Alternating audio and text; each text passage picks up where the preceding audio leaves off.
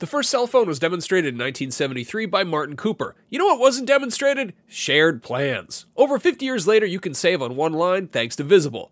When you switch to Visible, the wireless company that makes wireless visible, you can get a one-line plan with unlimited 5G data powered by Verizon for just 25 bucks a month, taxes and fees included. No hidden fees. No, really. You can look around for them, they're not there. Switch now at visible.com. Save on wireless without the hassle. Switch to Visible today and save at visible.com. Monthly rate on the Visible plan for data management practices and additional terms, visit visible.com. Contained herein are the heresies of Radolf Burntwine, erstwhile monk turned traveling medical investigator. Join me as I uncover the blasphemous truth of a plague ridden world that ours is not a loving God, and we are not its favored children. The heresies of Radolf Burntwine, coming January 2nd, wherever podcasts are available. This episode of Beyond is brought to you by forhims.com. F O R H I M S.com.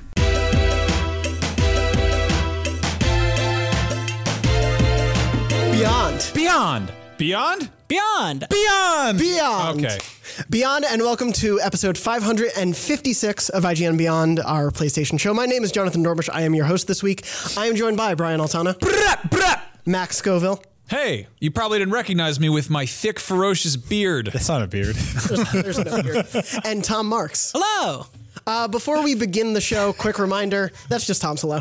Uh, that Beyond is live every week on Wednesday at 3 p.m. Pacific at beyond.ign.com. It will be there for a full 24 hours before it will be live on all the other platforms and podcast services you'd expect. So make sure to come back Wednesdays, 3 p.m. Pacific for every episode of Beyond. Now this week's show.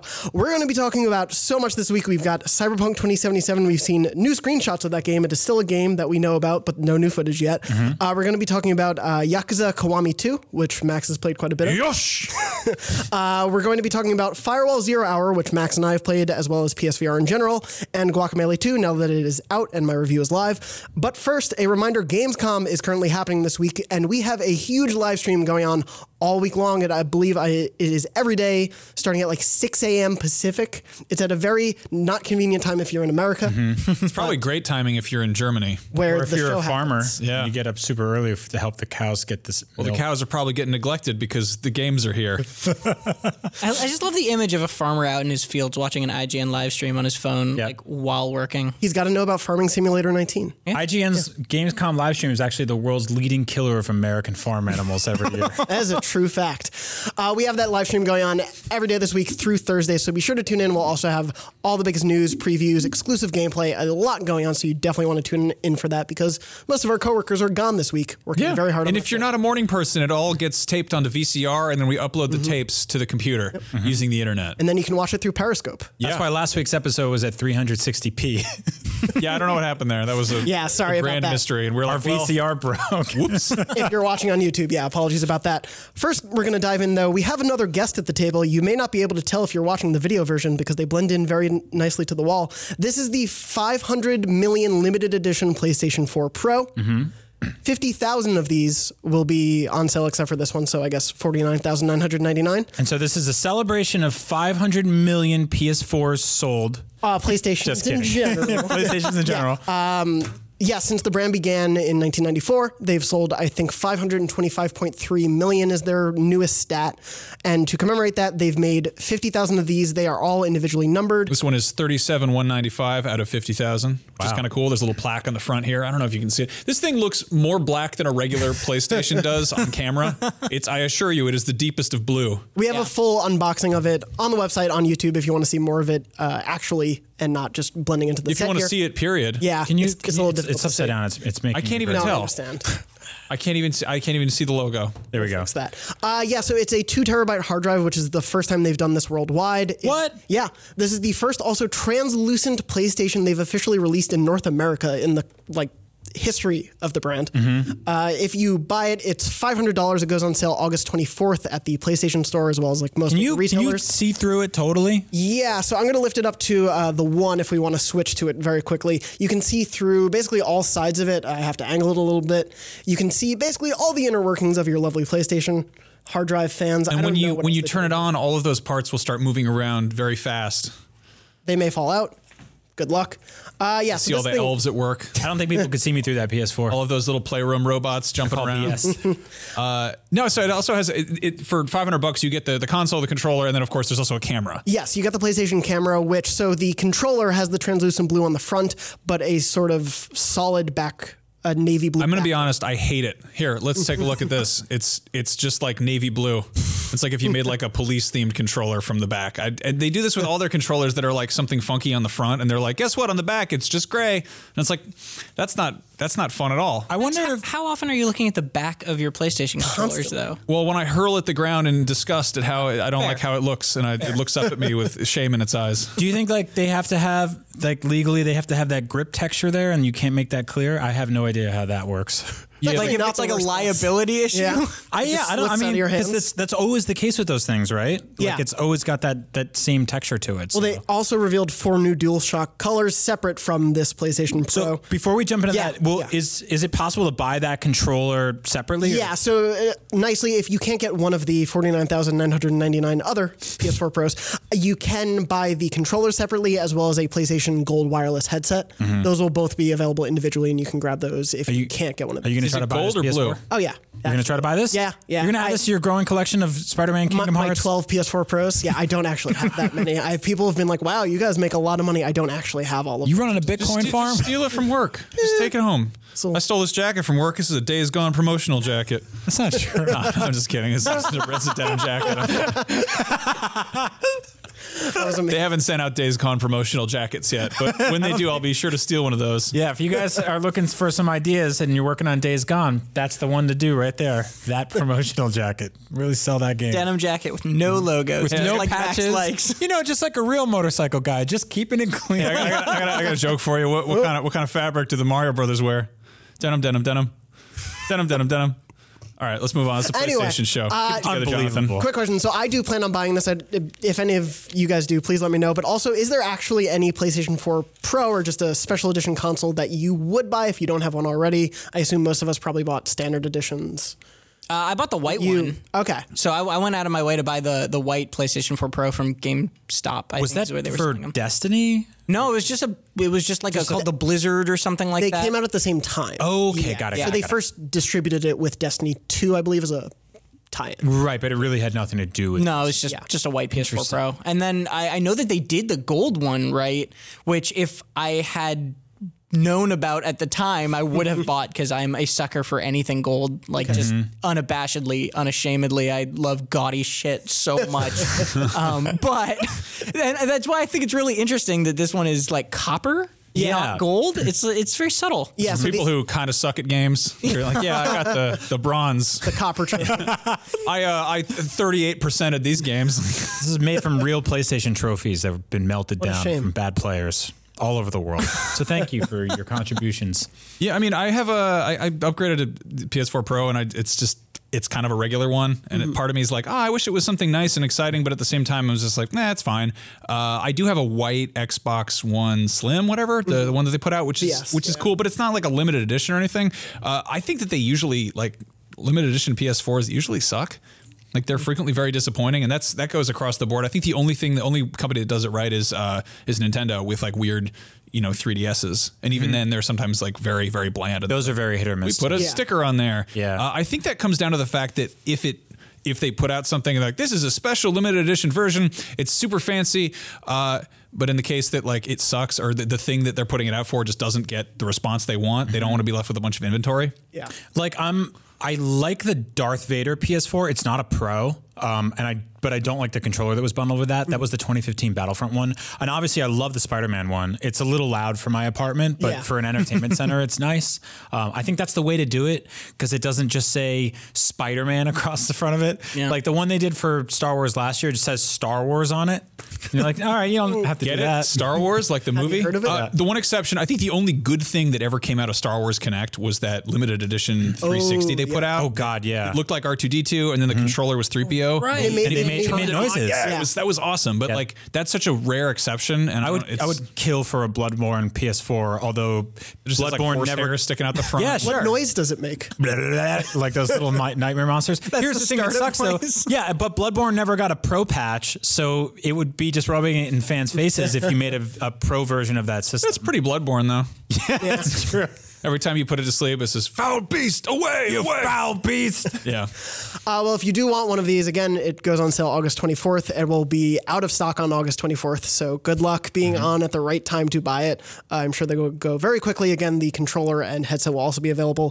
We interrupt this program to bring you a brief message from Hims, a new wellness brand for men. Here's a not so fun fact 66% of men lose their hair by age 35, and by the time you start to notice hair loss, it's usually too late. It's generally easier to keep the hair that you have than to replace the hair that you've lost, so why not do something about it? ForHims.com is a one stop shop for hair loss, skincare, sexual wellness, and other stuff like that that might be embarrassing to deal with in person. Luckily, with Hims, there's no waiting room, no awkward doctor's visits, and you can save plenty of time by just going to a website. Hims connects you with real doctors and gives you medical grade solutions to treat hair loss and other possibly embarrassing problems. And this isn't snake oil pills or gas station counter supplements either. These are well known generic equivalents to name brand prescriptions to help you keep your hair. Thanks to science, baldness can be optional. If this sounds like it would help you out, order now. Our listeners get a trial month of Hims for just 5 bucks today right now while supplies last. See the website for full details, but this would cost hundreds of dollars if you went to the doctor or to a pharmacy. So just go to forhims.com slash beyond. That's F-O-R-H-I-M-S dot com slash beyond. Once again, that's forhims.com slash beyond. Thanks for listening, and now back to the show.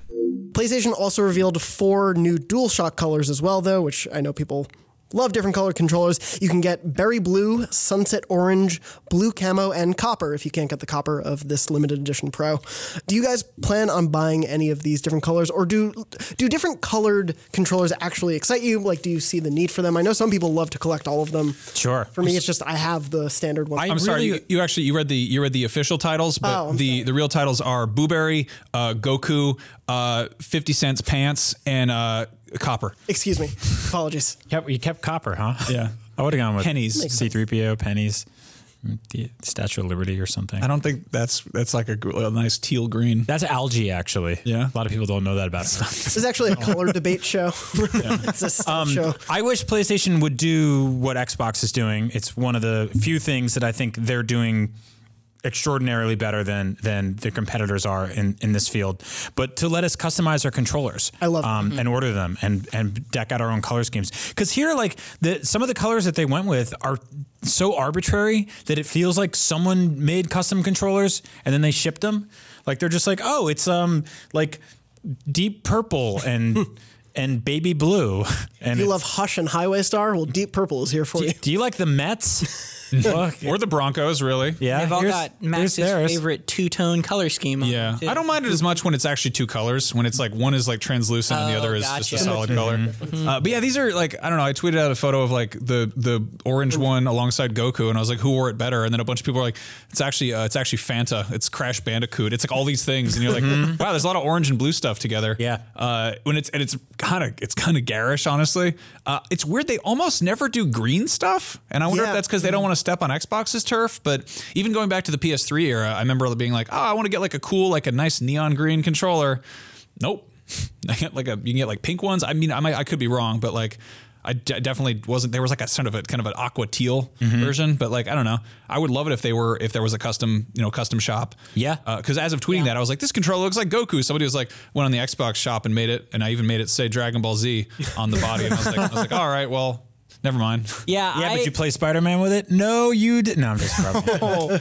I uh, I love, mad. like I said, weird gaudy stuff, and I love weird color controllers and all that sort of thing. But I don't like literally any of the colors they announced. All four of these styles, I think, are just boring and bad. And I, I like the copper one only in the context of this limited edition console, I where it's like, copper oh, you can have a copper controller to go along with like the little copper accents. That's nice. Yeah. But uh, yeah, I kind of just wish that it's so funny to me that Xbox you can make any combination you want. Nintendo, you can buy bootleg versions of any color you want, pretty much. And like swap your own Joy Cons. yeah, and yeah, yeah, You can do that, or you can go to Etsy and buy like a million different combinations of things. But yeah, PlayStation feels a little bit more limited in that sense. But there are there's a variety. It's just like No, totally. You're you're onto something. I, I I actually been wanting to do a rundown on on Up at Noon for a while of just sort of the best ways to customize your controller because um, I know like Scuff Gaming and a couple other companies out there actually sell DualShock fours that are like totally kitted out in whatever colors you want them to be, oh. and they'll etch stuff into them and stuff like that. And like, yeah, it's pricey, but honestly, like that is that's yeah, it's the kind of thing you hold on to for the whole your you know for the console's whole life. Hopefully, like I still have some of my launch DualShock fours, the ones that didn't get the weird uh, Oh, yeah. trigger The- the rot really- that was like happening. The really light ones. Yeah, they didn't have the Well, do you remember the thumb? The thumbsticks oh, were yeah. decomposing early on on those things. Yeah. Um, and so I don't know. I think to me, it's an investment. It's like you know they're not cheap. So spending good money on one and just having it as your controller for a long time, you're going to go on a lot of very magical, wonderful personal adventures. I adventures. think I have like thing, the, so- I have like the one new controller that came with my, my PS4 Pro, and then the rest of them are all just they have like the bare the bare nub on the on the left stick. Oh, just worn down. just, Yeah. just came off, and it's like it's kind of gross. I use Probably I use grip ones. covers on my on my thumbsticks anyway. Mm. They're I got them on Amazon. They have like little gecko hands on them. I'll tweet Seems them on out. brand. Yeah. Well, uh, whatever controller you may have or whatever PS4 you'll be playing on, hopefully one day you'll be able to play Cyberpunk 2077 on it. That was the best yeah, segue I could get transition. through. someday, some year. Yeah, some year in the distant future. So we got new Cyberpunk 2077 screenshots and concept art. We revealed a bunch of concept art on the IGN Gamescom live stream. So you can watch that and see those online. Uh, Tom, you dutifully made sure we covered it in full. Oh, yeah. On the site today. So I want to talk a bit about one, the new look at the game. I want to also check: Have you guys all seen the demo at E3, the gameplay? Or No. no, I was you were not not, at there, E3. so you did not. We did, you, though. You guys Yeah. did. Yeah. So at the show again, Gamescom, they're not showing footage again of Publicly. Publicly, They have a new. yes. Do they have a? It's a different angle to be seen. updated demo. Okay. I think they said. I think it's similar, but not exactly the same. Yeah. And they're also letting people go through it. In in our demo, everyone was going through it as a female main character, and now they're letting like whoever is watching the demo choose. pretty That's cool. much. That's kind of showing that it's not just totally on rails and that it does sort of, Yeah. in fact, work. But again, they're not putting it out there into the world for Yeah. anyone to actually see. Yeah. So why don't you think we've seen gameplay yet, Tom? I know you have sort of a theory about. Well, yeah, I, I had a theory that we talked about briefly before this that I think it's partly due to the fact that th- what happened with The Witcher 3's launch. Because The Witcher 3 came out, and all anybody on the internet was talking about for the week after The Witcher 3 came out was how ugly of a game it was, how much of a visual downgrade it was from E3 demos in years mm-hmm. past. And there were literally forum threads and tons of things of people picking apart like like going into detailed like uh, E3 demos and being like, there's a bush right here, but in the main game, there's no bush right there, or this crack in a wall, that's not as detailed in the main game. And it's like, yeah, they had to change things, but games change. Like that's what happens. You, they show demos two years before it came out, and of course the game's going to change. It sucks when that becomes the conversation, especially because in retrospect, nobody nobody remembers The Witcher 3 as an ugly video yeah, game. who would say that nowadays? If, Nobody. if somebody if somebody was saying the things that were people were saying about the way The Witcher looks.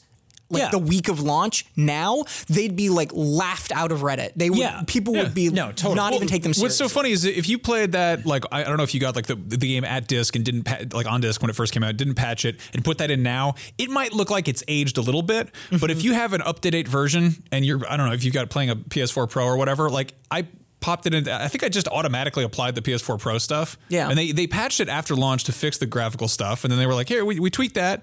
And then if you if you upgrade your hardware, the game upgrades itself without even telling you.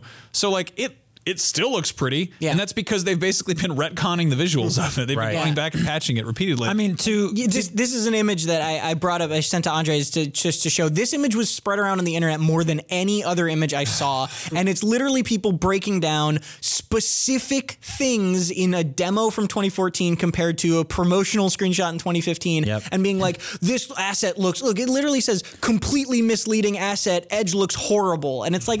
That edge doesn't look horrible. Like, what are you talking about? So, I think one of the reasons that this cyberpunk might be wary uh, more wary than usual, and CD Projekt might be holding back their cards for a little longer, is because they don't want this to happen Well- to the demo we saw. to be to be fair and to play devil's advocate to all of this, um, and to be a little pro consumer here, um, there's a lot of horse buffoonery that goes on. Oh, yeah. at Yeah. E3 every year. There is. where people will go in and rush to pre-order games, and then they get a version of it that looks completely different than the one they got, or they uh, kickstart a game that doesn't look like the one they got, or the version they kickstarted gets canceled. There's a lot of stuff where people are sort of just like, "Do you? Is this what I'm buying?" Yeah.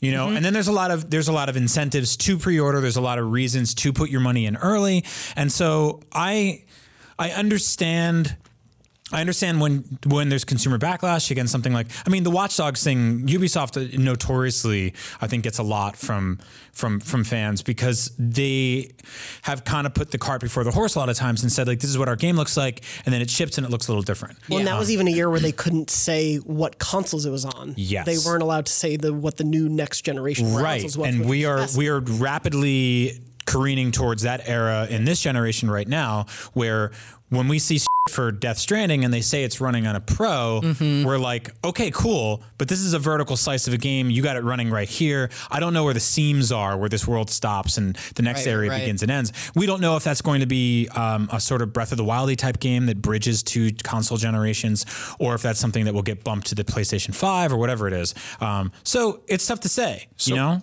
Other thing to keep in mind is that there was a pretty big break between when uh, CD Projekt first did their behind closed doors for The Witcher Three and when they showed off gameplay to the public. Uh, Yeah. Even the stuff that got picked apart, uh, there was a there was a they, they let it kind of uh, incubate for a while. Uh, like I went to a I I, I'm, I tried to look it up a second ago. I'm not sure when exactly they first showed off gameplay. I think there was a year break. I could be wrong, uh, but they definitely they did the BCD stuff. They were like, hey, uh, you know, press come in and talk about it. And there's a video that I did. I remember this. This was in 2013, where I'm just standing by a Witcher 3 sign, and I'm like, yeah, the gameplay was really cool. It was really great. There was a- a, I felt like a, a Manticore, and the Witcher, Geralt's great. There's books, you know, and then time you know time went by and then they actually we had the gameplay to talk about. And I can't remember if they did the behind closed door behind closed doors at E3 and then had gameplay at Gamescom or if there was a full year and they didn't show it in action until E E3 2014 and I believe I believe it was E E3 2014 but I could be entirely wrong here.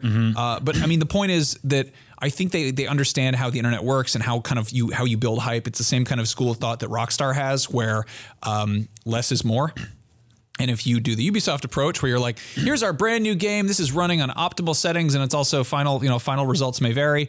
Uh, you get people very excited. And then if you do kind of, if you keep dropping more and more info about it, like Watch Dogs, for instance, by the time the first Watch Dogs came out, I didn't care because we've been covering it for like two years at that point. Right, Yeah. right. Uh, I think with this, it's it's interesting because we've seen we've seen it in motion as a as a cinematic trailer, but the average gamer has not seen gameplay. Yeah. Um, this, I mean, the they three. were they were mad that the gameplay trailer that we saw was not indicative of the final product. It wasn't even it wasn't even fake first person. The fact that this is a first person game, Right, and the right. trailer looks like GTA Five. Of course, of course. Yeah. I mean, because and, and again, I don't blame them because I think it's it's a very like, you know, the history of video game industry journalism up until like 2005 to take a select group of super people and put them behind closed doors and have them come out and describe things in the same way insane people describe dreams and and have them The go like and then there 4 was game? I fought a, I fought a, a witch and there was a horse and people were like oh yeah I think I'll, I, I think I'll buy that Now that you and say that, that's how that demo felt. That, yeah, yeah, because it's a bunch of people standing in front of a sign, and that's why somebody went in there and bootlegged the audio of this presentation just to give people anything, and then they had to shut it down. They got their access revoked, uh, justifiably because they signed NDAs and such.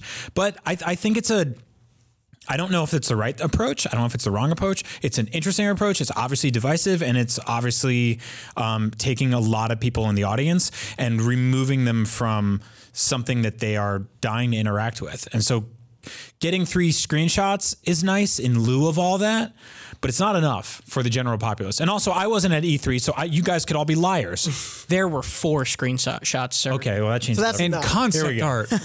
and it's, it's interesting because some of the screenshots, like the one we're seeing now, uh, if you're watching the podcast, uh, that's Jackie Wells in the chair. Um, and three of these screenshots actually show Jackie Wells, which is a character that we saw and interacted with a lot in that BCD demo. Uh, one of the screenshots that they show here is actually literally a moment we saw in action at the E3 BCD demo. Cool. Um, so these aren't like some of them are Is it the, the first person one you're talking about? Like the- yeah, yeah, yeah. There, there, there's one with a like a gun and all these people with red eyes. That one is very, very much like we saw that happen. That is of, of what we've seen so far. That is the most indicative of what this game actually looks like in action. Yes, it is. It really is, and that's that's this this shot right here. It's actually like that's a cutscene, or not oh, like yeah. you know, it's like a dialogue type cutscene, Right. Kind of like Far Cry style cutscenes. But it's in um, engine. but this is this is what we like. This is mm-hmm. looks exactly like what we saw. So this like is the closest. yeah, this is the closest we'll get to actually understanding what this game will look like when you're playing it. Yes. Yes. W- That's In awesome. the middle of a cutscene, this is the game. Mm-hmm. Um, it, it just is like this is what Mm-hmm. it looks like. So I think people are craving that, and I don't blame them. I want people to see it too. But the other part of this, I think, also is like CD Projekt said, I think during E3 that like the dialogue that we heard wasn't done. A lot of the Mm-hmm. voiceovers were placeholder. A lot of the stuff they were thinking of revisiting, especially after they got some pretty harsh criticism from people Mm-hmm. about some of that dialogue being pretty uninspired sounding and Yeah, I gotta, cliche. but like our, our E3 awards are done; those were printed and handed out. Right. right. So I mean, I find that I find that interesting. You know, Right. I, well, that's just what I mean is like it's another reason why they don't want to put it out because I think it's another point of comparison that can, people can make and go, this is different. Mm-hmm. Um, there are there was I can't remember what game it was. There was a game that they changed the vo- oh it was Pit People the Behemoth game. Right. They changed one of the voices of one of the characters from every demo they'd been showing at PAX for years, and then the final game came out and they had a different voice actor for it, and people were like upset. Like people liked the old voice actor more. Right. I, I think I think a lot of this is like what you were saying. It's managing expectations and it's trying to keep people like keep the hype train going while also not giving out enough that people can then be like, this isn't what I was Yeah. Con- wanting. Controlling I- the narrative Yeah. enough. too. yeah, yeah, yeah. I think that there is sort of an acceptable amount of uh, stupid backlash that they're willing to tolerate. Uh, And I do not think that they are holding this game back on the basis that they're worried about what the public thinks of it. I think that their track record speaks for itself. Yeah. I don't think this game is anywhere close to release. I think they said it was going to come out like 2077. it's 27. uh, no, but I think they said it In was the it was going to be like in some earnings call or something that they were saying it was going to be in the first half of 2019. Uh, I don't I don't know. First half of 2019 sounds massively optimistic. to me, Yeah, but yeah. Then again, they could have they could be keeping it in the oven longer and kind of you know pulling a, a rock star type of thing and, and really holding off on that release date until it is ready to go.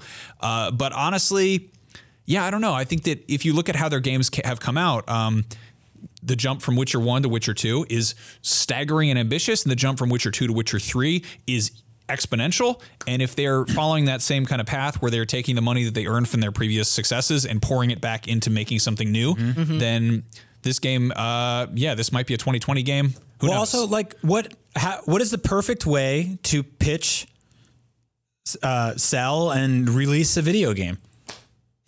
Nobody fucking knows. Yeah. Nobody knows because Fair. sometimes Yeah. it's, um, hey, we kept this game a secret forever and it's out right now. Yeah. With other games, it's like, oh, uh, it's been at 16 E3s and everyone's tired of it. With other games, it's like, it's gone through all these different changes, but um, we're releasing a fraction of it and then it- that'll change in, over time. Uh, people are pretty upset with the Battlefield 5 stuff right now because it's it's effectively releasing with such a limited scope based on the amount of people that were actually in that war. And so it's it's all narrowed in and like what are you buying and what what are you selling people like when when you're at E3 like how how how much do you show beforehand?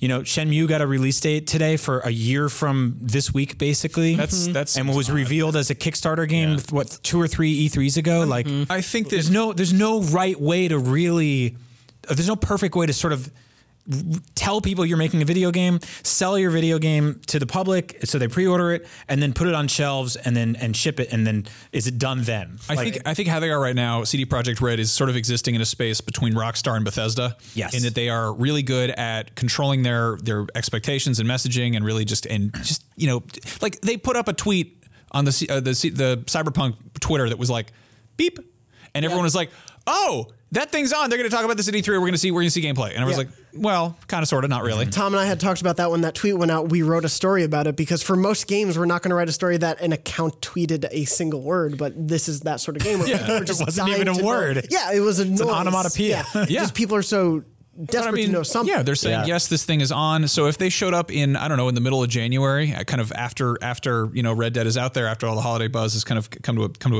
a, let the dust has settled. Uh, if they came out and they were like, hey, uh, we're doing a live stream in two weeks. Everyone would line up chairs and get ready and you know sit down with popcorn. And if they came out, they're like, here's gameplay. This game comes out this fall.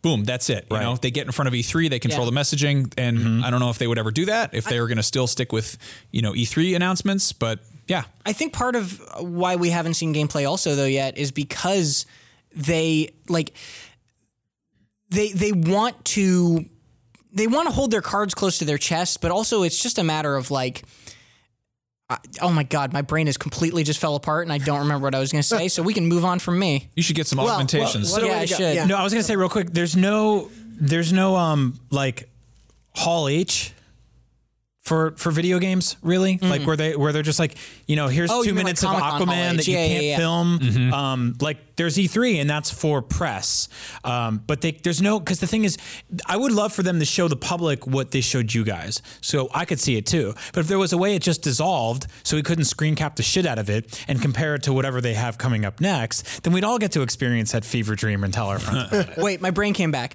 They want to keep their cards close to their chest, but uh, this is a thing that we've been talking about for six years, and I think that there's this expectation that we're going to see gameplay because.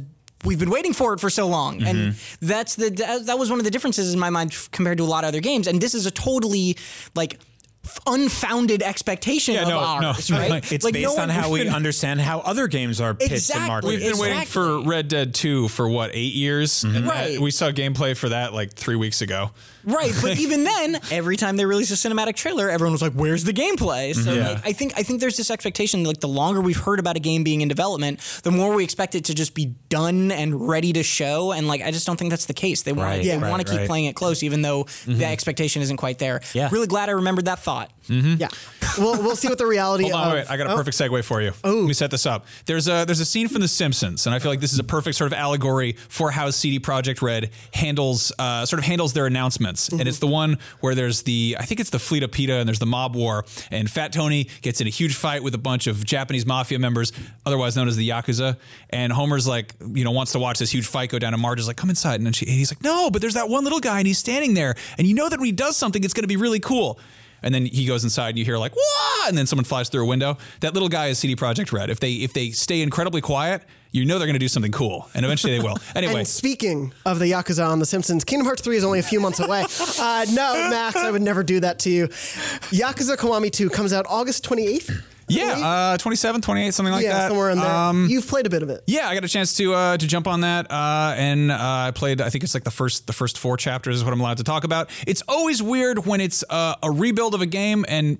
You can go on Wikipedia and find out every little story beat that possibly happens, but still you can't talk about certain things. so I want to speak kind of uh, vaguely. Uh, obviously, a lot of people are hearing more and more about Yakuza if they listen to this show, where I don't shut up about it. Um, and there's a big question of like, how do you get into it? Where do you start? And there's weirdly enough kind of a debate right now about what the best starting point is. Uh, a lot of people recommend Yakuza Zero, which is chronologically the first game in the series. It is a prequel that came out, I think, three or four years ago. I think it was a late PS PS3 game that got ported to PS4. It is an excellent introduction to the series, but it's also a much bigger game, uh, and it's it's also like very it is it is it's a prequel. Um, it's it's kind of the same. And we were talking a bit about how, yeah, like you, it's better to play that game when you have expectations and know who some of these characters are and have a little bit of knowledge. Yeah, so this was actually the first game that I played in the series. It is a phenomenal game. It is fantastic. I really, really recommend it. But because it's a prequel, you can always go back to it. Uh, it's kind of the same way, you know, the argument of like, where do you start with uh, with Star Wars? Do you start with Episode One or do you start with Episode Four? Don't start with episode one. Yeah, exactly. Uh, however, if they released, I don't know, like a, I don't like some sort of an HD special edition of Episode Four, that would be pretty cool. And in the case of Yakuza, that's what Kiwami is. Kiwami is a uh, ground up rebuild of the original uh, Yakuza One, uh, which is a much tighter story, and it introduces you to all the characters, and uh, it it um, you know has a bunch of characters who do appear in Zero because that's chronologically earlier. And the good news is. The sequel to that comes out very soon. What? So I highly recommend if you're curious about Yakuza, and some people will debate me on this because they think it should be played chronologically. I think start with Kiwami, and then you immediately get to jump into Kiwami 2.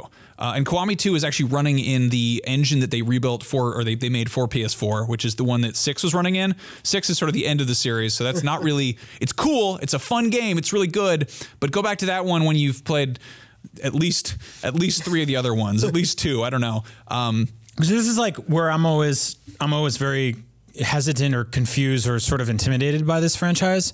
Um, and you're my best friend, and I should jump into these games because I, I love goofy open world stuff and I love Japan and this looks like a blast and I trust your sensibilities in video games but I'm I'm always constantly confused it feels like there's a new one of these games every 3 months at this point They're you're getting there. Yeah, they they've been putting out two a year for the past I don't know two years. so should I start here Start with Kiwami One.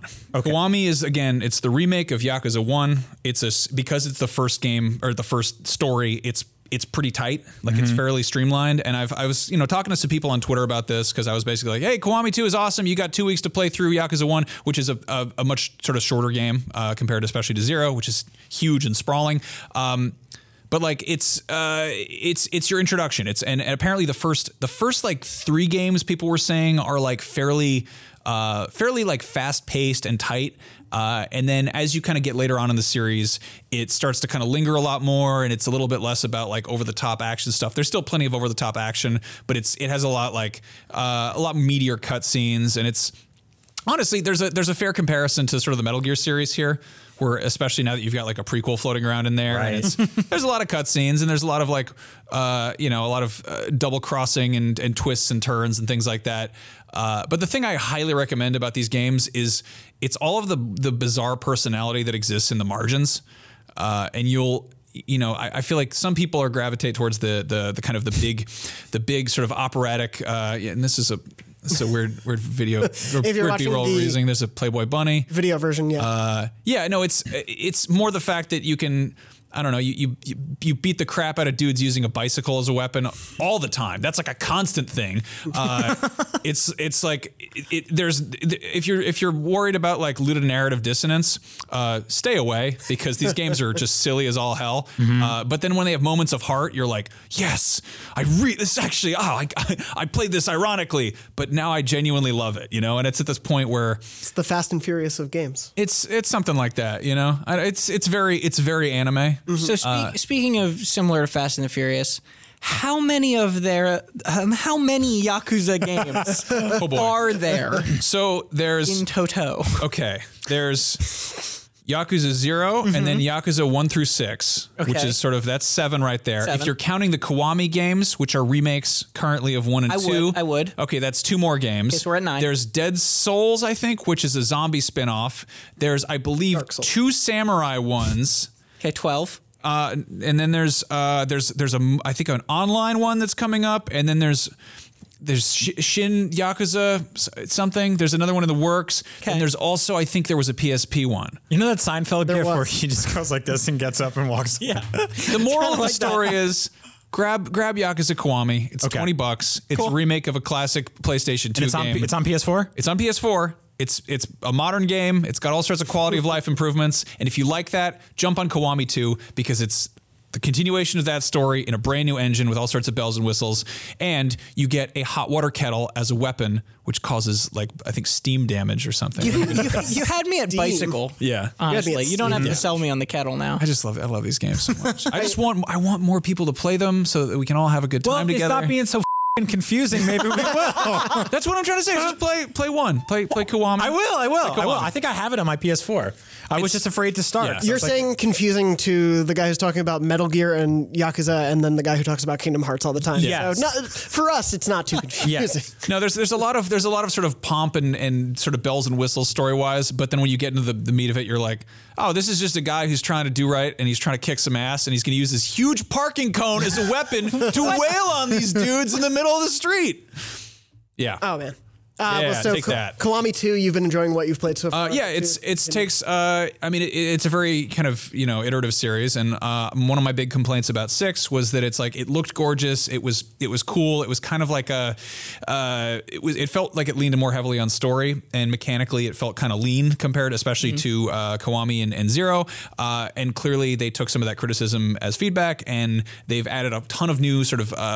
Just mechanics and fe- like there's a whole there wasn't like a weapon inventory in six which kind of sucked like you could just then that was a huge thing in, in other games and now you can carry around like all sorts of silly weapons with you um And there's, I mean, you can play the entirety of Virtua Fighter in it. You know, there's always there's always silly mini games and things like that. But uh, in this case, they're they all look gorgeous. Uh, and like the first Kiwami is again, it's sort of an upres of a of a PS3 game, uh, and this is from the ground up a PS4 game. Uh, so I, I very much I very much recommend it. And it's just it's just I don't know, it feels good. It's fun as hell to play. Just beat up some dudes, uh, and the story is um, not too hard to follow. Yeah. So, That's yeah. good to hear. Uh, yeah, every time you've talked about, especially Kiwami, uh, I really have been meaning to jump into this franchise. And now that Kiwami and Kiwami 2 are out, essentially, I feel after this fall rush, it's like a good time to jump in. Mm-hmm. Yeah, and I mean, once you like once you kind of get in, into one, I've, I've Totally seen a lot nailed- of people just get hooked. You totally nailed the Japanese convenience store look, by the way. Yeah, and you It just was saw, like one of those a block from my hotel last year, and I went there every morning, and that's that's it. Yeah, no, the the attention to detail in these is like is crazy, and I'm I'm going to Tokyo in October, and I'm probably gonna wear my gray suit and take some dumbass pictures in front of things. I really love that we just were watching a video of a man getting curb stomped epically, and Brian's like, "Man, that convenience store looked dead on." I'm completely desensitized to violence. Yeah, video game play. That's, the, that's the really funny thing about about Yakuza is like you'll do like the most violent like takedowns, and then in the next shot there'll be like the guy will be like lying on the ground. He's like, "I'm sorry," and you're like, "I just stabbed you to death. What are you, what are you doing?" It's, I mean, it's definitely got some like um, River City Ransom and Streets of Rage in its DNA, uh, and then a lot of silly mini games. And stuff. I love those are two of my favorite classic games. Hell yeah. Awesome. Well, if you're also looking for something else to play pretty soon on PlayStation VR, uh, Max and I played Firewall Zero Hour for a few hours. Yeah. A lot of hours. I also, Firewall Zero Hour. Hour. Not a great- that is not a that great is name at roller all. coaster of vowels. not Yeah. related to Horizon Zero Dawn, as far as we know. It's kind of a, a you know a t- tactical word salad. I feel like, Yeah. but uh, Wouldn't, it's that, wouldn't that be weird if that's what tied the Horizon Zero Dawn series games together? Is the second word was always zero, Zero. and then the other two words were just like completely different? I mean, this this game could be set in the past of Horizon Zero Dawn. I mean, all game or all modern games are Yeah, right. sure. We don't know Yakuza is in the past of Horizon Zero. Now, Technically, yeah. Firewall Zero Hour is a remake of Yakuza 5, right? Uh, no, of Kiwami 4. no, so you guys played this game. Yeah, yeah. So I actually played this at uh, at PSX, and I thought it was really cool. It's it is a uh, it is a pretty kind of meat and potatoes uh, VR shooter for whatever that's worth, because no one's really found the perfect balance for that. Uh, it is a multiplayer. I mean, you can play it. You can play it kind of single player or cooperatively, but it is meant to be played uh, multiplayer against real people. Uh, and it's it's definitely got some uh, it's got some some Rainbow Six in it. It's got some GoldenEye in it. Uh, but it's I would say a little bit more laser tag than it is like hardcore tactical stuff. Yeah. I could see like playing with four friends on a team is obviously the best way I think to play this game. And it did sort of evoke even as we were playing. It was you and I and then a few other people from different outlets uh, playing together. But obviously we didn't know them as much as we know each other very personally well. We also were on opposing teams. that didn't help, but Yeah, I could was- hear you outside of my headphones, so I knew what you guys were up to. I used that to our advantage. Uh, no, I did really love the idea, though, that you really do need to communicate Yeah. in order to succeed well. Uh, No, this is game. yeah, this is a game about teamwork. Uh, I would say that the fact that there is as much of a learning curve as there is is an indication of how deep of a game it is. Yeah. uh, it's. I mean, the idea is is pretty simple. It's it's four v four, and there are attackers and defenders. Uh, the attackers have to go in and like locate a laptop, which is in a sort of random location, uh, and you know that requires sort of like hacking a node or, or finding uh, data first of all, and then uh, kind of encroaching on that on that location, and then you have to sort of guard this this device while it's you know uploading data or whatever it is, and you know the defending team is trying to shoot you in the in the face while it's happening, uh, and there are all sorts of different loadouts you can have. There's a ton of there's like a ton of customization. Uh, all the guns have like you know you can have like different barrel attachments and uh, silencers and uh, muzzle suppressors and uh, you know grips and stocks and uh, Down to trinkets on yeah, stuff like yeah, that. down to having like a, a like a, a California flag dongle on the side of your you know your FAMAS with a with a grenade launcher on the barrel, a thing that would never be legal in California in a million years.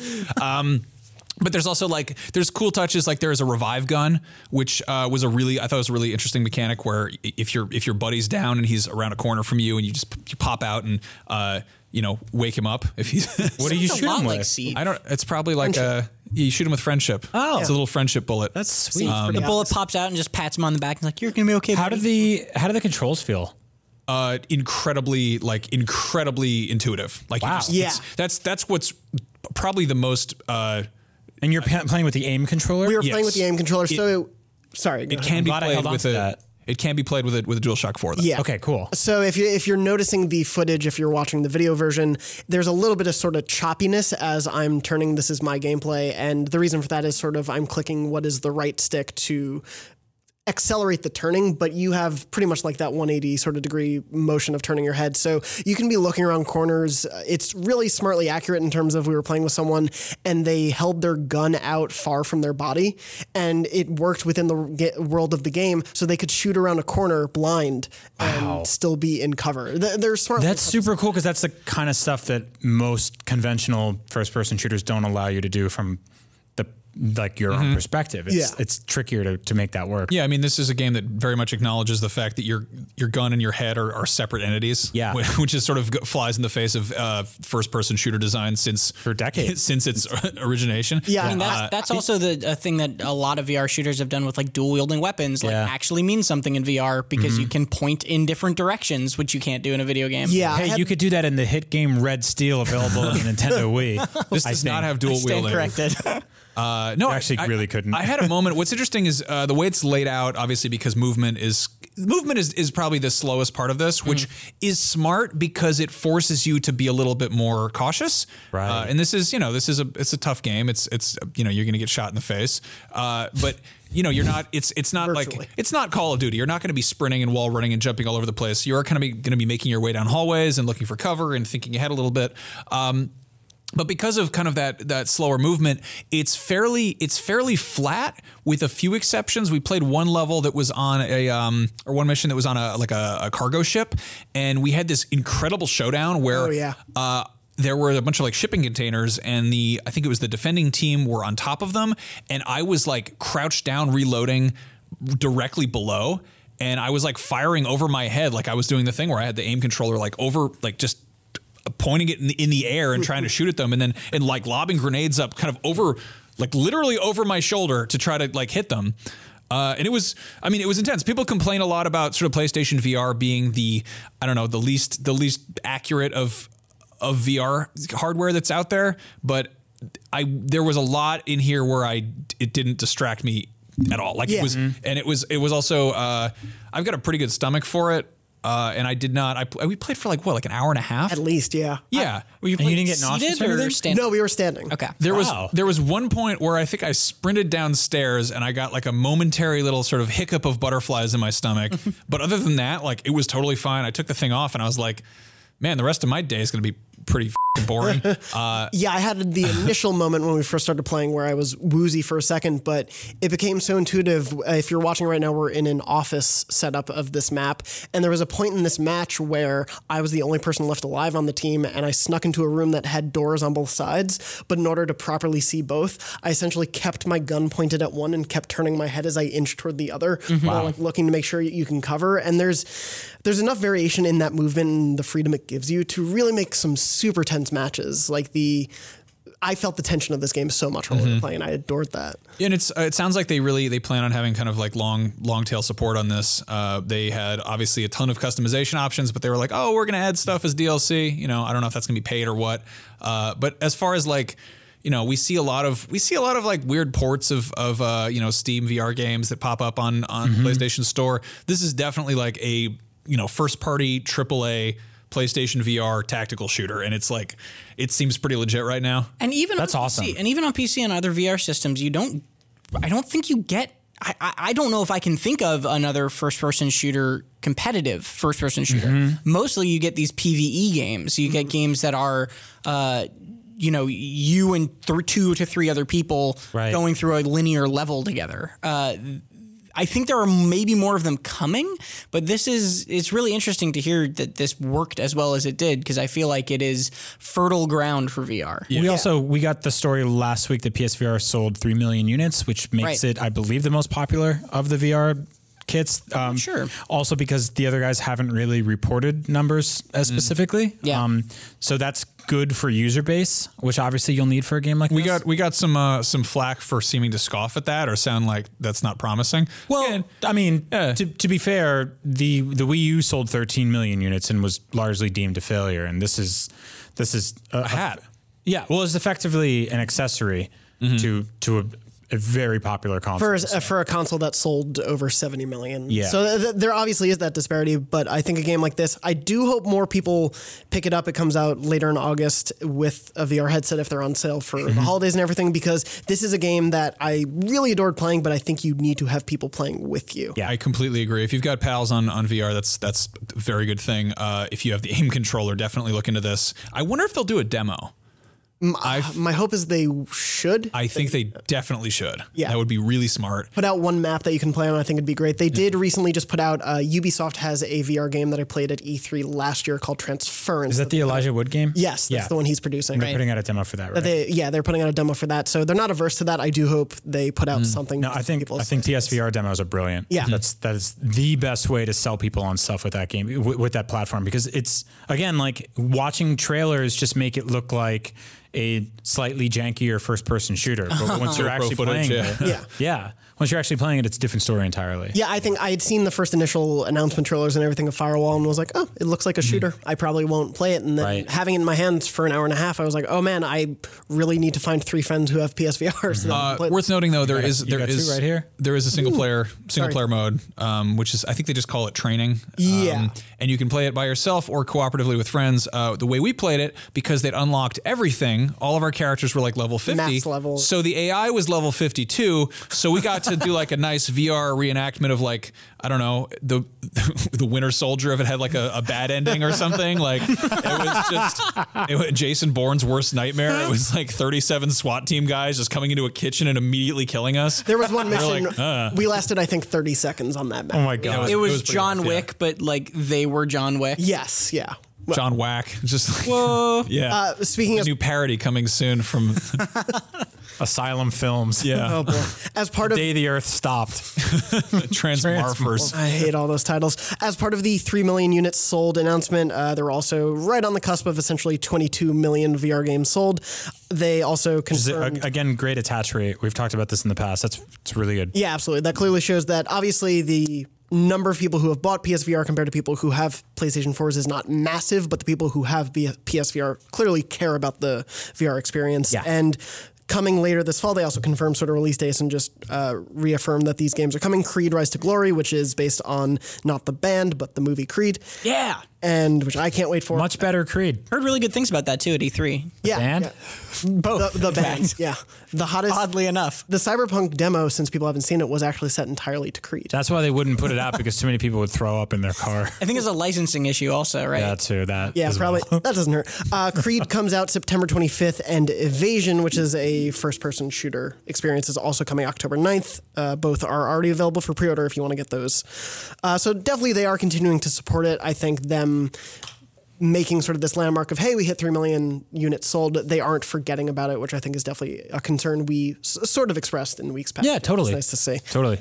Um, moving on beyond VR, if you are not playing, we did have one question though from Nick McConnell from the Facebook group for Beyond, which is Hi, Nick. facebook.com slash groups slash podcast beyond. Uh, Nick asked, now that PSVR has been out almost two years, has anyone managed to beat their motion sickness if you still experience it?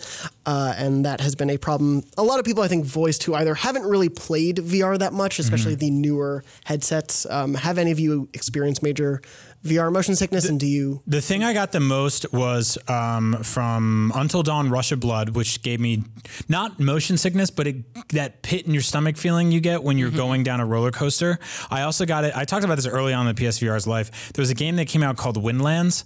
Mm-hmm. That did you play that game? Oh, that game is like I don't understand why that was a VR launch game because it's a game that is literally just made to make people throw up. In Yeah, VR. but I, I mean, some people got really good at it. It's at a it. good game. Yeah, it's really fun. I mean, it's it's a very low low key Spider-Man game. Like Yeah. you basically jump you, you it's a it's Mario 64 in first person but very slowed down and you have to go collect things on platforms.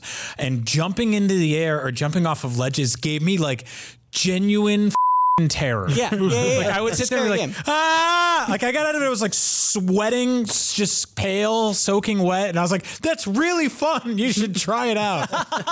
um, so stuff like that. Um, when things like like uh, a lot of the verticality in VR is what gets Yes. me. Not not so much momentum, but like dropping, going up and down, giving you that feeling of like you're submerging yourself in something, or you're you're in a roller coaster like Rush of Blood, and it's you know the tracks fall out and you fall. Um, it somehow tricks your brain into thinking you're doing that, and you're sitting perfectly still in a chair, which is bizarre to me. I don't know how we are just wired stupidly. I guess. As for beating motion sickness, uh, I know that we actually have a, ca- a cabinet full of uh, Dramamine here at the office, which is, uh, you know, that's what you take for seasickness, and apparently that works pretty well for VR.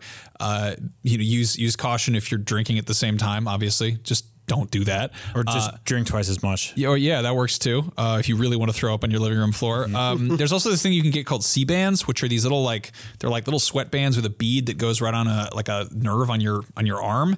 And I've I had luck with those when I was a kid getting car sick. I I at some point just something happened to me and I just beat car sickness and now I can like read a, a novel in the back of a car and be fine. Congratulations. Um, yeah, but like VRs, I've always been pretty okay with it. But I know that those those do help some people, so that's that's an option. There's a couple other uh, simpler tricks too if you don't want to like buy Dramamine or a fancy band or anything like that. Um, have eaten is one of them. Yeah, don't food. don't be overly full, but don't be like it's kind of unintuitive. You're like, oh, if I'm about to throw up, I don't want to have anything in my stomach, right? But like having had like not being hungry is really important to not getting motion sickness. Same with being hydrated, drinking water, having water on hand. I've- I've anything been at V- ginger, ginger ale is really useful. Yeah, mm-hmm. no, I've been at VR demos where someone has gotten sick and they just hand them like a bunch of like basically club soda Yeah. and saltines. ginger chews too. like, yeah. like a zoo animal. Yeah, That's so just really important. video games. How did we get here?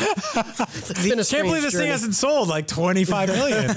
The other thing also is if you do just start to feel it a little bit, just like take a break. Just, Yeah. just take a break, and it can sometimes give your body a chance to adjust. Because if you start tipping over that edge Mm-hmm. and keep going, you're not gonna be able to come back. Really, Yeah. like you're not gonna start feeling sick in VR and then be like, "Oh, it's okay, I got Mm-hmm. this." Like you need to take a moment. My biggest problem with it is that my I, I don't know if it's a cramp or my my head will just get tired from having it on there. Oh yeah, that happened to us uh, a bit when we were playing. Yeah, I'll just get like sort of like a back of the head kind of ache. Yeah, yeah, yeah. And it's like it's I don't know if I have like scalp muscles I don't use a lot. It's sort of that. I don't. It really, was fun trying to itch and realized, oh wait, I can't get to that part of my head. It doesn't happen as much with PSVR, but you get you get uh, VR face. Oh yeah, yeah. the uh, you look- outline. you look like a Oculus is lacrosse goalie or something. Yeah.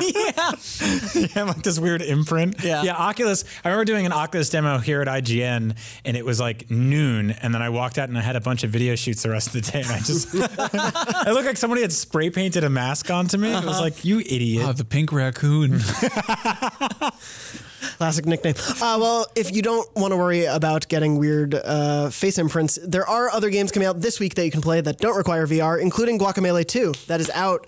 I reviewed it. I gave it a 9.3. I really liked it. That's like a so excited It's like for a that. decent, I guess. That forget game is fucking awesome. It's Yeah. great. oh my God, I love that game. I love it so much. So obviously, if you want to hear my thoughts about it, you can read or watch the review on IGN or YouTube. Uh, So I don't want to take up too much of the discussion about it. Brian, especially, I know you've played a lot. Yeah, How I are actually. you feeling about well, it? I, I completely love it. I'm going to go back and 100% it. I have probably about three or four hours left. I did a let's play with uh, two of the developers and Daemon Hatfield here at IGN, where we got to play four player co op for the first time, which is like really fun and really chaotic, but also a lot more forgiving than I thought it would be. Like it's got the DNA of something like New Super Mario Brothers, but it doesn't feel like the worst player is consistently holding back the best players. Because if like a couple of you get to the ledge that you need to get to, um, it sort of just warps warps the the the ones there, which is good. It's good to see. See, Um, I, I, I, because I played. I mean, it's interesting to hear because I played Guacamelee One co-op, Mm-hmm. and I had to abandon it co-op because it felt like a lot of the puzzles and a lot of the jumping sections just weren't designed to have two people, and it always felt like one person was just sort of like inconveniently behind the other person the entire Mm-hmm. time. I played at least four hours of the main campaign with a co-op buddy. Uh, my girlfriend and I were playing, and she, Of the second one? of the second one, and uh, she was just getting used to it. She hadn't played one at all, and so there were occasionally parts where she would wait for me to do a series of jumps to see how it worked. Mm-hmm. But because the camera has to stay centered on both of you, it sort of limits the space you can see. So occasionally it would follow me since I was the first player, Mm-hmm. Right. and then she couldn't see herself to jump. Yeah. So some of the rooms work great for it. There is a lot that is fun in co-op, but sometimes you do still have to just let someone die. Totally agree. I think it works really well in co-op when you guys are working sort of in synchronicity as a team because um, it's very easy to be a troll and do the time warping stuff when someone's trying to do a key jump and just missing it for them. But also, there's a lot of like you know uh, scratching your head and patting your stomach thing going on in this game where you're using all parts of the controller and it kind of breaks your brain. So to have somebody take one of those things off your plate so you can focus on like double jump into an air dash into an uppercut into a chicken transformation into a uh, reverse beak dive and all that other stuff. Um, this game's got really great combat. It's got really smart puzzles. I think it's like incredibly fun and smart the way every environment is designed to be self-contained. Um, there is a really deep sort of post-game and and metagame here from what i'm hearing that, that it goes like effectively the main campaign is a little easier this time around, but the post game 100% stuff is harder. It gets real tough. There are some challenges where, and like you were saying, you have to use basically every part of the controller. What I love mm-hmm. about this game is every move that Juan learns is important to mastering some of the most difficult platforming. Yeah. If you cannot do them all and do them all exactly at the right time and in combination with one another, you will not get to the 100%. Yeah. There, there's some stuff that it is turning into a chicken and dashing and then reality shifting and then jumping three times and then punching and then getting three things that revive your punches. Like it is mm-hmm. constant for a couple minutes and it's so fun and it's so rewarding to complete them. But yeah, the side stuff gets tough. There's also a wonderful side mission essentially that focuses. They really upped the amount of chicken content in this game, mm-hmm. if I could say. I approve of that. Yeah, they the- made they made the chicken better. the chicken is so much better, and there's also a important side story that sort of completes your understanding of this mm-hmm. world, related specifically to the chicken form of Juan. Which is- Chicken. we, we did four players, uh, and we ran up on a boss as chickens, and like the chicken combat in this game rules. Yeah. now. it's really fun. And so we just rolled up like this chicken flash mob, and we're just like, and just like tore this dude apart, and it's really funny to watch. So also like uh, like Guacamelee is straight up one of my favorite. Uh, action platforming Metroidvania games of all time. Um, I don't think the sequel reinvents the wheel. I don't No. necessarily know if it has to. Uh, this is a this is a game made by Drinkbox Studios. They're a small team. They've only made a handful of games, um, and I, I honestly think this is one of my favorite sort of like indie franchises of in video game history. So if you're looking for something to play before Spider-Man gets here, like this is it. This is a really fun, really challenging game. Super rewarding, really gorgeous. yes, uh, so beautiful. Speaking of uh, Faraday Rodriguez from the Beyond Group asks, is there a game I should play through before Spider-Man comes out in a few weeks? This is one of those games. I think so. Yeah, I think so. Yakuza Kiwami. that And that too. So I voiced a while ago on this show that I was sort of lukewarm on Guacamelee too, not in a bad way. I really I love what they're doing. I respect the hell out of that team. Uh, I love the first game up and down, but I was also like the first game I went into as a totally unknown quantity, and this is sort of more of the more of the same, which the same is good. The same is is that's that's a thing that I liked initially, but it doesn't have that element of surprise. Uh, it also I, I played a bit of it. I played a few hours. Uh, it seems like it leans way more into the precise platforming, which was not my favorite part of the first one. Like I very much like the beat 'em up stuff, and I like the Metroidvania stuff and the puzzles, and I love the humor. Uh, but this game is like it pushes back a little bit too hard for you know what I'm looking for. Like I just I I suck at platforming. Yeah. Makes me want to play it more. I'm not yeah. gonna lie. it, Yeah. it's tough. You are a, really a tough. platformy man. Yeah. Um, but no, it's it's it's phenomenal. It's gorgeous. Uh, playing on playing co-op. I mean, I don't know if this is just because I'm getting old and my eyes are going, but because of how colorful the environments are, it got a little bit like hectic to try to keep track of who's doing what. Yeah. Especially as you get into like uh, reality shifting and there's Oh, yeah. the color the color palette is constantly you changing. you're like, reality yeah. shift independently of each other too. Yeah, Oh, which, which is only- crazy. yeah, that's that's a Um, lot. So that you're you're each fighting in different dimensions. It's also a lot of the enemies have sort of a, a, a colorful candy shell around them that can only be broken with specific attacks. Right. And so when there's four chickens bum rushing people, and two of them are fighting one guy, and one's over here and one's over here, one of you has to do the like you know blue uppercut or the air dash or the the green ground pound to take out one of these enemies, and it's kind, it gets a little crazy to see it all. That said, this game doesn't have lives. It doesn't really have like you don't get game overs or No. continues, so it is a little forgiving in that Its regard. but- checkpointing is really Yeah. The checkpointing is phenomenal still, Mm-hmm. but even then, you'll still occasionally hit one of those spots where you're like, you got to get through this entire room. And you're gonna die a lot, Yeah. You know, and I just I was like, I don't have the patience for this right now. Yeah. You know, I think I think the co-op stuff is really well done. It is chaotic. That said, I have and will continue to play 99.9% of this game entirely by myself. I also like one complaint we hate had about the first game was that it was very like uh, it was very memey. You know, it had like a lot of references to sort of like I I don't know like sort of present day. You know, circa 5 years Mm-hmm. ago, like Reddit memes, like Grumpy Cat was in there, Mr. Destructoid, stuff like that. It was very like here's the front and center like internet goofs. This one feels more like. Hey, here's stuff that everyone loves that's probably a little more timeless. Yeah. Yeah. It, it also, for me, those references in the first game were just that. They were just references. Mm-hmm. Whereas here, they tend to work with the references and actually find a gameplay twist to them or a hook that actually makes it worthwhile. there are still signs in the background that are just Yeah, yeah, signs. yeah. There's also some nice like winks and nod to other indie games. Yes. Uh, Yeah. Also, I love that we're getting this sort of this um, almost like indie game cinematic universe. Like one game that's out this week is uh, is Brawlout. Yes. which is basically a it's like a Smash Brothers Brawl clone. So you know, in in so many words, For the Except- kids that couldn't sit at the popular table in Right. school. It's, it's pretty awesome. Yeah, or it's you've the got- arcades in the corner. or you've no, got like I mean, a more I, a I more sit at the powerful popular console. Table. that There table. go. um, but no, it's but it's funny because they've got Hyper Light Drifter, they've got um, Juan from Guacamelee, they've got uh, what are the, ukuleles in there. Yes, they like they got came to a, it. they just I love that all the, the indies are kind of teaming up and being like, Like- yeah, sure, why not? Well, it's like it's like what Shovel Knight's been doing. Shovel Knight's been on this like award tour for the last few years, and he's just like showing up at other people's party and walking in and being like, "Hey, I'm here to, to hang out. I'll be in a fighting game. and I'll be in a puzzle game." I think it's the publisher Nicalis is also doing that. Yep. Making a couple games have like Isaac from The Binding of Isaac and the people from Cave Story. Yep. Also, Celeste had uh, a secret area that was extremely hard to get to that has like Super Meat Boy chilling and some people from Towerfall and some people Oh, from no some other way. games. I love that. It's insanely hard to like. It literally, I was sitting on the train and realized how to do it six months after I stopped playing Celeste and was like, oh my god, I gotta go back and like it was That is no, I such re- a tough. I really like it's. It reminds me of like when like SNL actors make movies and like you, you, a bunch of other SNL characters show up in those movies. you like- can do it. Yeah, you're like you're all part of like the weird Yeah, yeah, Schneiderverse or whatever the hell it is. Yeah. it's cool to see, and like you were saying, there, it's interesting that there is a legacy of indie gaming that Guacamelee can point to, and even point to itself in that legacy, and it, and it- deserves to be a part of too. yeah, and it, it's very smart about understanding like how, how to make those references work this time around. I'm, Yeah. re- I'm really good to see that. Like you said, it doesn't reinvent the wheel, but I don't think it had to. Nope. Uh, it's really nice to see. Super happy with it. Again, you can see my full review, video review, and written on IGN.com right now. Uh, there are plenty more games coming out this week. Brawlout, as you mentioned, All Star Fruit Racing. Which we sounds like we're goofing again, talking about you know doggone golf or whatever. But All Star Fruit Racing looks like again, if you don't have a Nintendo console and you want to play some wacky kart racing, uh, this is a fruit a fruit racing game about little cartoon cars. So wait, this week PS4 got like a off-brand Mario Kart and off-brand Smash Brothers. Mm-hmm. This is like weird alternate dimension Nintendo land. I oh no, it. there's dabbing. in this dab. game? Of course there is. Uh, this looks like things. this looks like if they made a game based on the second half of Wreck It Ralph, basically. Fair warning, this game came out in early access on Steam, and I might be misremembering because there's been a slew of Mario Kart like indie knockoffs recently.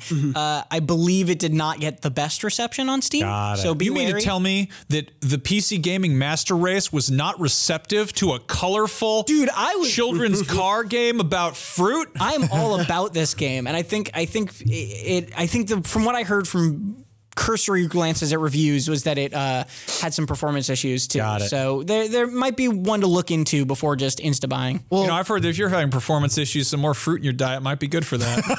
oh God.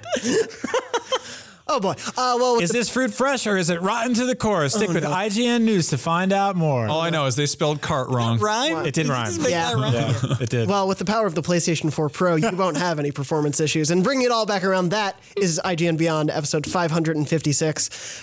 Max, where can people find you on Twitter? Uh, Max Scoville on Twitter. You can also check out me and Brian every week on Up at Noon, where we have a very silly time talking about toys and games and books and shoes and food and really just it's I don't know why they let us do that it's show. It's really an idiotic way to describe it, but that's actually doing it a lot of justice. Yeah. it's even dumber than that. yeah, go watch that show. We have fun. Uh, Tom, where can people find you? Uh, people can find me at Tom R Marks on Twitter and basically nowhere else because I am don't like social media. Perfect. And Brian, where can people find you? Find me at Agent Bizzle. I'm also on a little show called Nintendo Voice Chat here at IGN and Up at Noon with Max, and then some other other stuff. Yeah, our nemesis. We're gonna go kick those guys'. Until you're their best friends. And I am at JM Dornbush on Twitter. You can find me there talking about Kingdom Hearts probably. You can also see Tom and me later this month at PAX. We're going to PAX West. Oh. So if you see us, say hi. I was gonna ask you a Yeah. very quick challenge. Ooh. Um, explain the story to Kingdom Hearts to me in one sentence. In one sentence, how, how many clauses can this sentence have? I, I trust you. Okay, I did. I did a lot of English uh, classes. Okay. so I know. Kingdom Hearts is the story of a young boy powered by his love of his friends and his home, of wanting to save not just his world, but the worlds of all the friends he makes along the way, and making sure that light can beat out the darkness. It's a pretty long sentence. I Yeah. Don't know. That was awesome. And also, Mickey Mouse got dumped real bad, and they got to get his heart back. Did- r- No. What? His making- actual heart? I'm making that up. Oh, I honestly, you had me going for a second. I was like, that sounds about right. I don't know much about Stole that his series. heart? like physically? No, they steal hearts. Yeah, like when you when oh, someone Alima. dies, a uh, heart. Is that what the heart is in Kingdom Hearts? It's like it's like a, a, an It animal. is. It is a live real- mouse's heart. Ugh, oh, God. Kingdom Hearts is the depository of all the power of hearts, essentially. And people are trying to harness that power. Anyway, this has been Beyond You episode 556 Beyond. beyond. Beyond. Beyond. Nice work. Oh, awesome show. Yeah, that's Thank you, really guys. great, guys. Hey there, this is Justin Bartha. I made a funny new podcast, King of the Egg Cream. It has the greatest cast in the history of podcasts with actors like Lewis Black, I'm torn by my feelings for two women. Bobby Cannavale, You can eat it, or if someone hits you, you can put it on your cut. Melanie Lynskey, I wonder what these marvelous things are that look just like boiled chicken feet. Jason Ritter, I can break things and pick locks and kill people. Michael Stuhlbarg, The whole point is to inspire people that they should make themselves better. Ari Graynor, No, don't whet its appetite. What are you, an idiot? me, Justin Bartha, That's not just any egg cream, that's a Lemke's special. and all narrated by the hilarious Richard Kind. This is the story of Harry Dalowitz and how he rose from nothing to become New York's King of the Egg Cream. So if you like funny true stories, come listen to King of the Egg Cream, available wherever you get your podcasts.